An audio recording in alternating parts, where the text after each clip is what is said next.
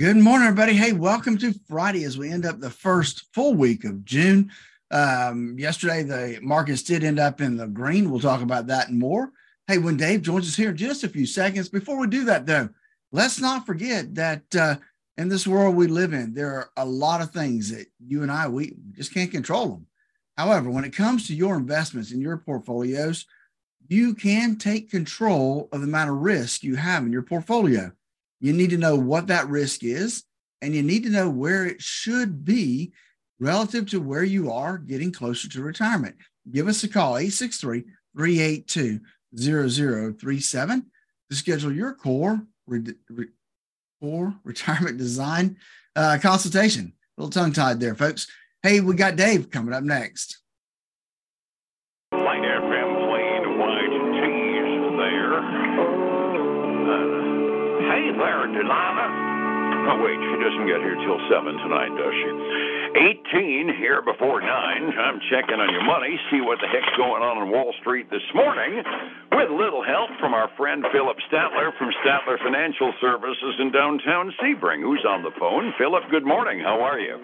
Hey, good morning, David. Doing well today as we, uh, hey, we're finishing up the first full week of June. So, uh, and uh, of course, the first part of the last month of the quarter. So, it'll be nice to kind of get through this time of quietness because you know you and I won't have a whole lot to talk about the rest of this month. A little earnings here, a little earnings there, and a few macros uh, coming in next week. But uh, then it really slows down.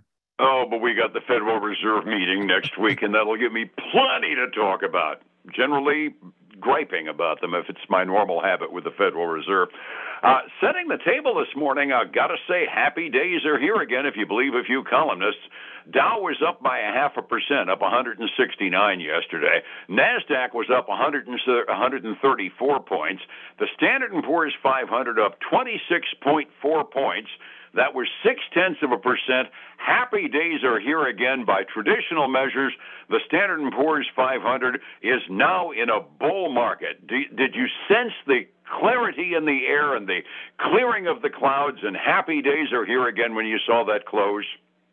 Uh, I no, I'm afraid not, Dave. I, uh, you know, yeah. I looked this morning and the headline was S and P crosses over into bull market territory. I thought, oh, really, we're going to go there now? If you compare it to the low in October, we are now in a bull market. And we actually, uh, you know, I mean, sauce for the goose, sauce for the gander. We've ridiculed government employees who say, no, it's not really a recession when you have two declining quarters in a row. So, yeah, we have to admit the S&P 500 is in what technically is defined as a bull market. But boy, boy is it a uh, narrow bull market, though. And a look at the different indexes give you the idea. S&P is up 62 hundredths of a percent. NASDAQ, where the big growth and recovery has come, was up a percent. Once you get rid of the big tech that's driving all of this garbage, the Russell 2000 was the only index that was actually off yesterday, and it was off by four tenths of a percent. This bull market in the S&P 500 is being driven by about a dozen really hot companies like Nvidia that are just going apey, and the rest of the market is really not all that great a shakes, is it? Yeah, it's not. It's it's limited participation, right? Limited participation in uh, in this bull market, and and it's those companies are definitely driving up the index, and so that can happen, right? If you uh, there's there's 500 companies in there, if you got 10 that are really having some really good years, then that uh, you know that tends to help the index as a whole. Oh yeah, this generally doesn't end up happening where the S and P is an outlier because that's the index that's capitalization weighted.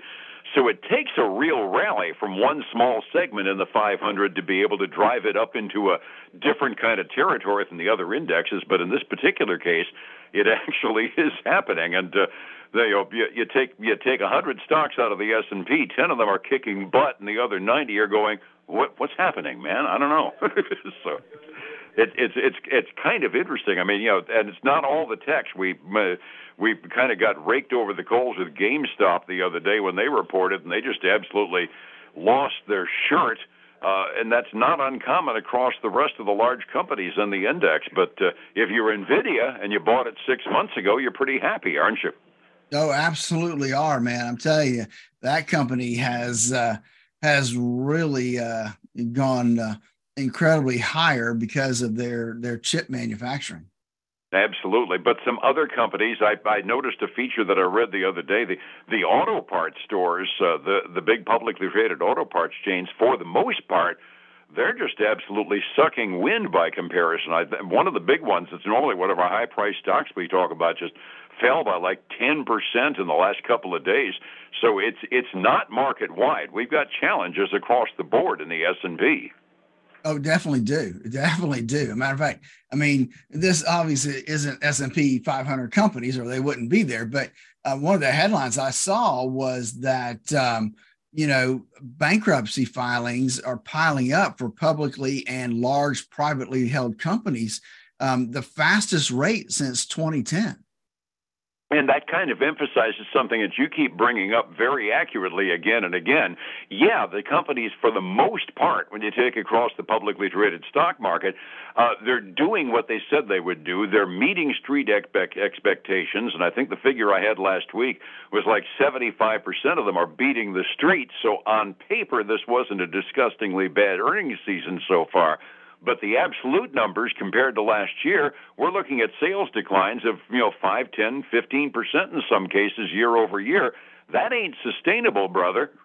No, no, it's not, especially at the employment rate we have right now. But but the other thing, I mean, we've seen even higher numbers than that. I mean, I think I saw somewhere that uh, if you looked at year over year, uh, I can't remember which company it was, but their their revenue was down some 25 to 30 percent. Yeah, there there is there are some El Stinko year over year reports coming out. So yeah, the fear and greed index looks like we're all back into happy days are here again. And uh, what what recession? No, we didn't have one, but uh, there's there's still some challenges ahead, which kind of brings us up to next week when the Federal Reserve Open Market Committee meets. And the last report that I saw from the Chicago odds makers that put the percentage odds, it was still under 50% that we were going to have another interest rate increase. But one of my columnists this morning was saying, hey, you know, there's still a darn good chance of another quarter percent just in order to uh, have the Fed prove to the markets that we're still taking inflation seriously. So the uh, CPI number that comes out the beginning of the week next week is going to bode real strong, isn't it? It, it really will, Dave. I was reading an article as well about the S&P 500 bull market, and they mm-hmm. were talking about, you know, the CPI that comes out on Tuesday is going to be very, very instrumental that the Fed's going to be really looking at that because if that pops higher than expected, um, then that will definitely drive the uh, the at least the anticipation is that that would drive the Fed to uh, to raise interest rates again. Absolutely, it's something you and I have been preaching for a long time. We're we're overdue for a pause, not because the job is done, but just because we haven't had a chance to bake in the effects of the last uh, well, at least the last six months of increases, and that was really where the heavy numbers were produced by the Fed when they did the interest rate revisions.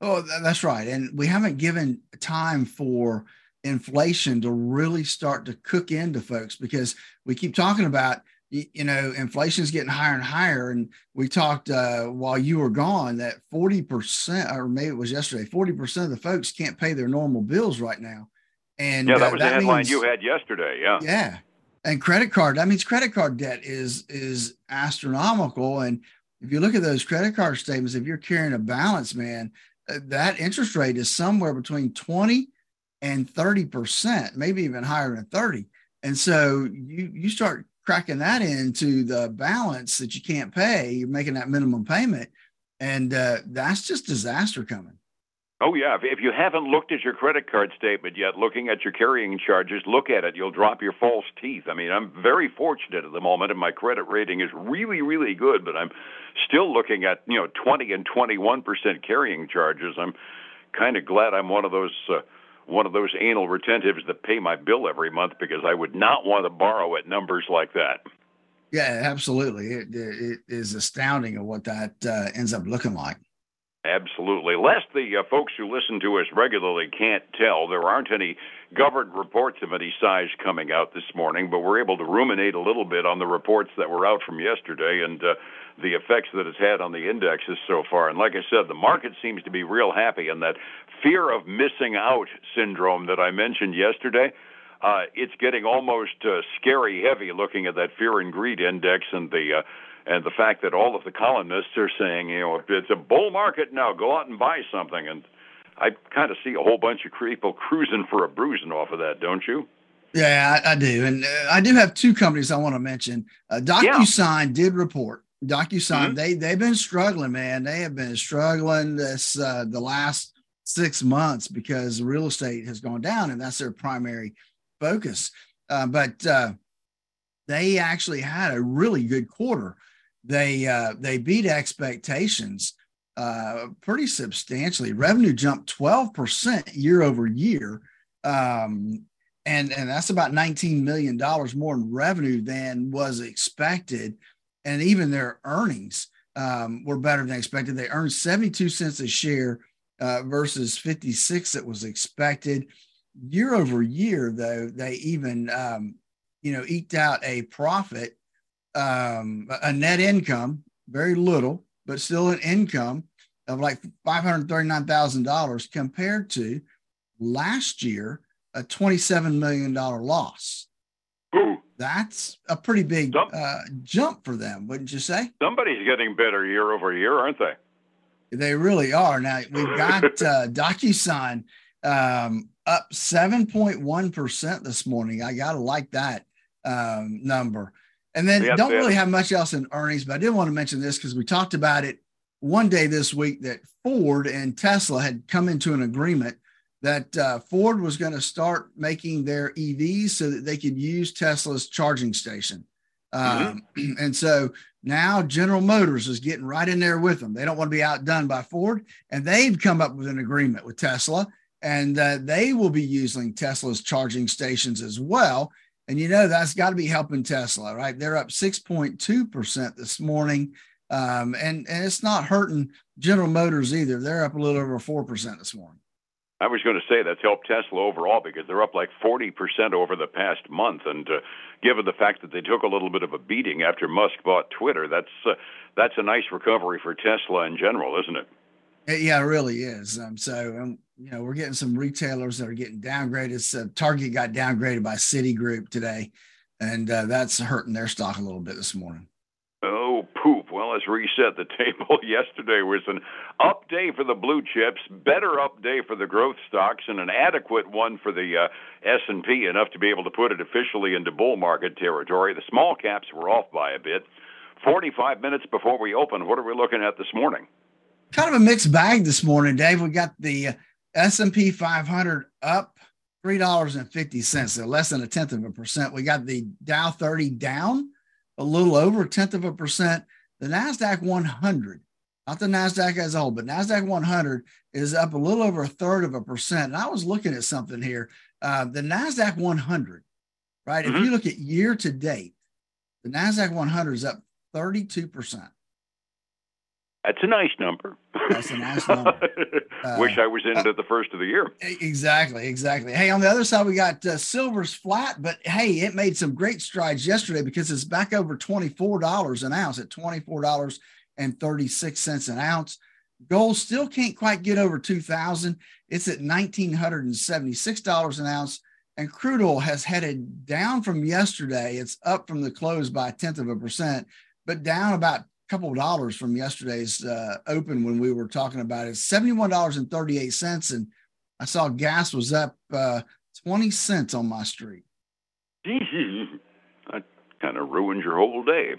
Overseas markets, the Asian Rim was up almost across the board fractionally at the close this morning. Europe halfway through their day down fractionally, but nothing really exciting in any direction getting a retirement plan together so that the ups and the downs of a bull market, bear market, and all that other stuff, that takes an expert. How do I get a hold of your expertise to make sure I can retire the way I planned? Absolutely, Dave. That's exactly why I developed the core retirement design to help people design the retirement they always dreamed of. They just need to get started. Give us a call, 863 382 0037. And then join us for the Statler Financial Radio Show, 6 a.m. and noon on Saturday, 10 a.m. Sunday morning on Highlands News Talk 730, 95.3 and back here again on Monday morning, same time on Light. Phillip, you have a great weekend. We'll see you then. All right, man. You too. Thank you. It's 105.7 Light FM and Statler Financial Services, Phillip Statler. You can't. Hey, folks, again, I want to thank you for joining us. Have a great weekend. Join us again Monday, same time, same place.